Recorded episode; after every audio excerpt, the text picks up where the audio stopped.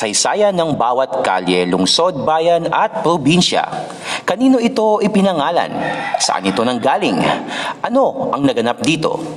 Ito ang literal na kwentong bayan, GPS Podcast.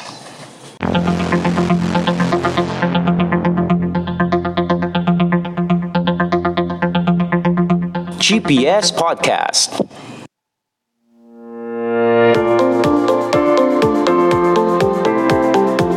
Ito ang podcast show na literal na kwentong bayan, ang GPS Podcast at sa Videocast.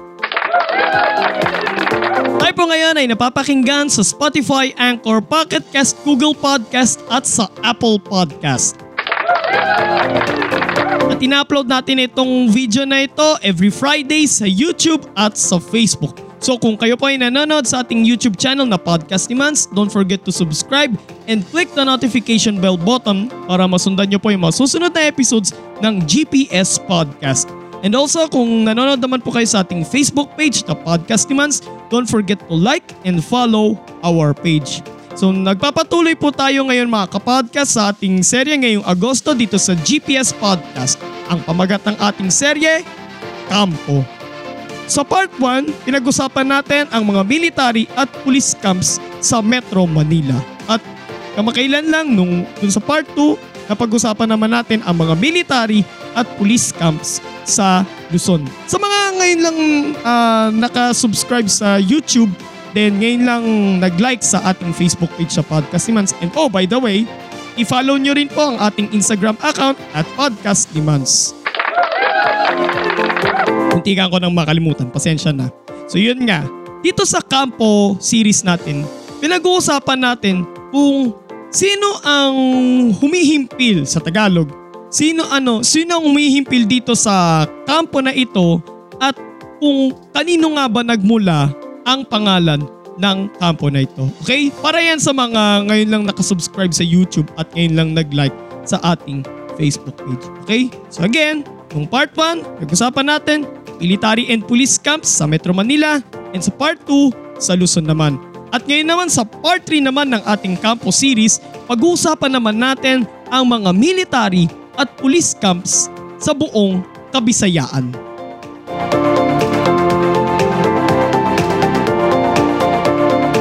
Bawat kalye, bawat kanto, may kanya-kanyang kwento. Tunghayan dito sa GPS Podcast.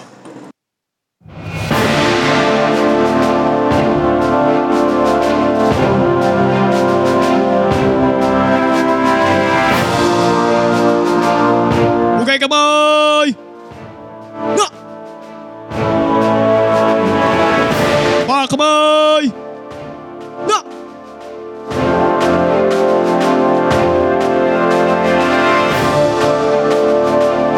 Magsisimula ang kwento natin sa Western Visayas. Ang Camp Pastor Martilino ay ang himpilan ng Police Provincial Office ng Aklan. Ito ay matatagpuan sa Kalibo, ang kabisera ng lalawigan ng Aklan. Sinunod ang pangalan ng kampo kay Colonel Pastor Martilino, pinuno ng 31st Division ng Philippine Army na nakatakas sa Bataan Death March at sumali sa mga gerilya sa Maynila noong World War II. Pero siya ay dinakip at pinahirapan sa Fort Santiago at binigti ng mga Hapon noong January 8, 1945. Or less than 2 hours from Camp Pastor Martilino, mararating naman sa bayan ng Hamindan sa Capiz ang Camp Macario Peralta, ang headquarters ng 3rd Infantry Division ng Philippine Army. Mula ito sa pangalan ng dating senador at defense secretary na si Macario Peralta Jr. at dati rin siyang pinuno ng 61st Division ng Philippine Army noong World War II na may ranggong Brigadier General. Umigit kumulang dalawang oras rin ang biyahe mula Camp Macario Peralta, mararating naman ang Camp Hernandez, ang headquarters naman ng 6th Regional Community Defense Group ng Army Reserve Command o ARESCOM ng Philippine Army. Ito ay matatagpuan naman sa bayan ng Dingle sa lalawigan ng Iloilo. Wala naman ang pangalan ng kampo kay General Adriano Hernandez na namuno rin sa paghalsan ng mga Ilonggo laban sa mga Kastila at pati na rin sa mga Amerikano. Mahigit isang oras naman mula Camp Hernandez, mararating naman ang Camp Delgado, ang punong himpilan naman ng Police Regional Office 6. Ito ay matatagpuan naman sa lungsod ng Iloilo.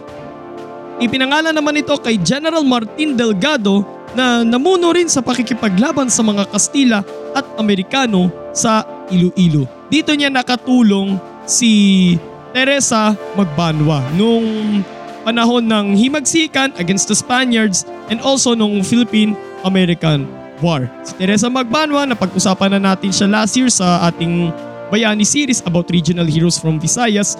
Ah, si Teresa Magbanwa ang Joan of Arc ng Visayas. Okay? So nakatulong yon ni ah, General Martin Delgado. Ang unang itinalagang civilian governor ng Iloilo noong panahon ng mga Amerikano. We're talking about General Delgado. Ang Camp Montelibano naman ang Police Provincial Office ng Negros Occidental. Ito ay matatagpuan sa tinaguriang City of Smiles, ang Bacolod City. Masarap ang piyaya dyan. Mula naman ang pangalan ng kampo sa kanilang unang alkalde na si Alfredo Montelibano Sr.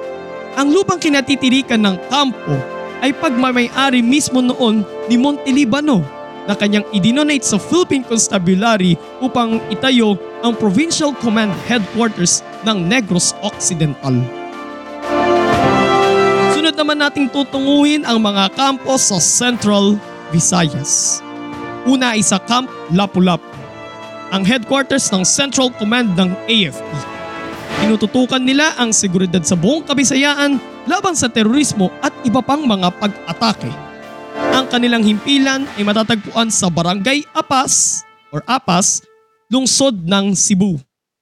Isinunod naman ito sa kauna-unahang Pilipinong bayani na si Lapu-Lapu ang pinuno ng Mactan. Mahigit sampung minuto ang lalakbayin mula Camp Lapu-Lapu, mararating naman ng Camp Sergio Osmeña. Ang punong himpilan naman ng Police Regional Office 7. Matatagpuan naman ito sa kahabaan ng Osmeña Boulevard na isa sa mga pangunahing kalye sa lungsod ng Cebu. Isinunod naman ang pangalan ng kampo kay dating Pangulong Sergio Osmeña, ang ikalawang Pangulo ng Pamahalang Commonwealth at taga dito rin sa Cebu City. Ikalayuan mula Camp Sergio Osmeña, mararating naman ang Camp Sotero Cabahug, ang headquarters ng Cebu City Police Office. Matatagpuan naman ito sa kahabaan ng Gororto Avenue, dun din sa Cebu City. Isinunod naman ito kay Sotero Cabahug na taga Mandaue, Cebu. Siya ang dating kinatawan ng ikalawang distrito ng Cebu mula 1928 hanggang 1934. Naging gobernador rin siya ng Cebu mula 1934 hanggang 1937. Miyembro ng Sangguniang Panlalawigan ng Cebu mula 1952 hanggang 1954. Dating, sekreta, dating Defense Secretary noong administrasyon ni dating Pangulong Ramon Magsaysay at naging Associate Justice ng Court of Appeals mula 1956 hanggang 1961. At ang huling destination naman natin ay sa mga kampo naman sa Eastern Visayas. Matatagpuan naman sa Palo, sa bayan ng Palo sa Leyte, ang Camp Ruperto Kang Leon, ang punong himpilan naman ng Police Regional Office 8. Nakwento pala to ng lola namin, ah, dito siya nagmula sa Palo, sa Leyte. Isinunod, isinunod naman ito kay Colonel Ruperto Kang Leon na siyang namuno sa puwersa ng mga gerilya sa Leyte laban sa mga Hapon noong World War II. Matapos ang digmaan, si Kang Leon ay naging Defense Secretary noong mga administrasyon ni na Pangulong Manuel Rojas at Elpidio Quirino.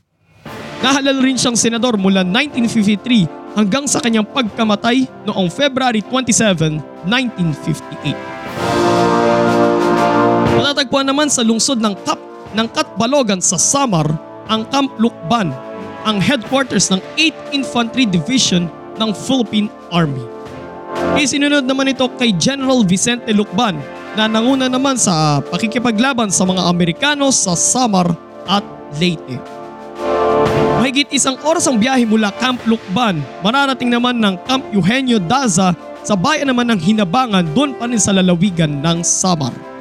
Ito ang headquarters ng 801st Infantry Brigade ng Philippine Army. Mula naman ang pangalan ng kampo kay Major Eugenio Daza, ang nanguna sa makasaysayang labanan sa Balanggiga Eastern Samar kontra sa mga Amerikano noong September 28, 1901. Ito yung kwento mga kapodcast kung paano nangyari itong Battle of Balanggiga. May mga ah, sundalong Pilipino noon na nag-cross-dress, nagbihis babae. Okay? Tapos, meron silang daladalang kabaong. Pero, ang hindi alam ng mga sundalong Amerikano, ang laman ng kabaong ay mga sandata ng mga Pilipino. So, parang hindi sila aware doon. May mga kababaihan kuno. Pero mga sundalong Pilipino yun na nag-cross-dress na dumaan bitbit yung kabaong papunta sa simbahan. Pagpasok nila doon sa simbahan, nilabas na nilang sandata at nagsagawa sila ng surprise attack laban sa puwersa ng mga Amerikano. At doon sa pangyayaring yun mga kapodcast, limampung Amerikano ang napatay ng mga Pilipino. Pero syempre, katulad din sa mga sports, basketball, boxing o sa kahit saang sports, gumawa ng rebanse o yun yung tawag sa Tagalog, di ba? Rebanse o rebat.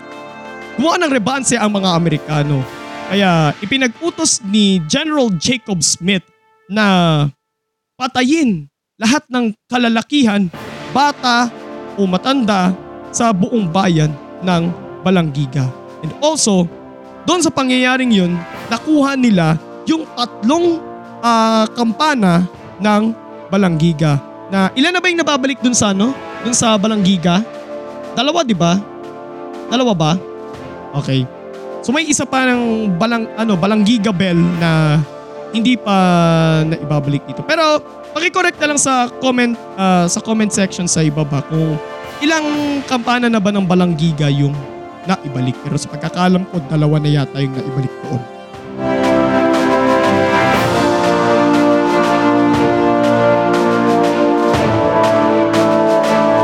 GPS Podcast.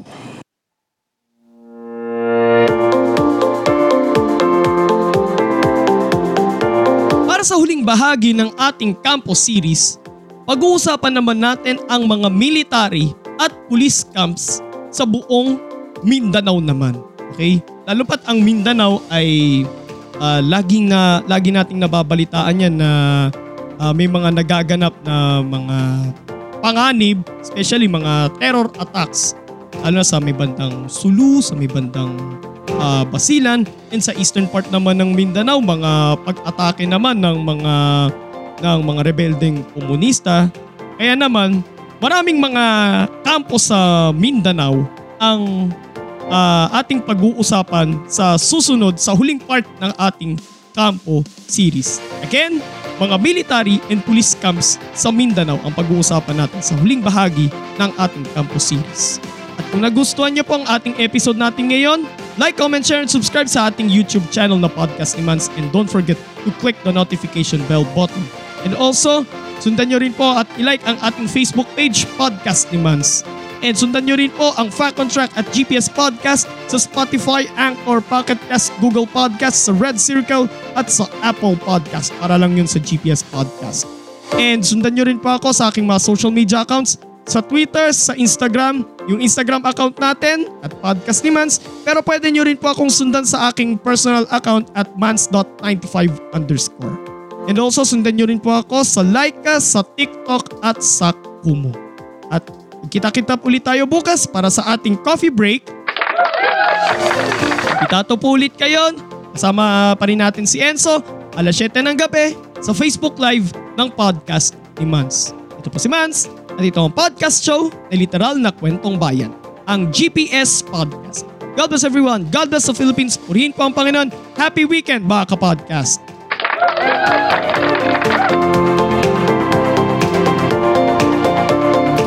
Ito ang GPS Podcast.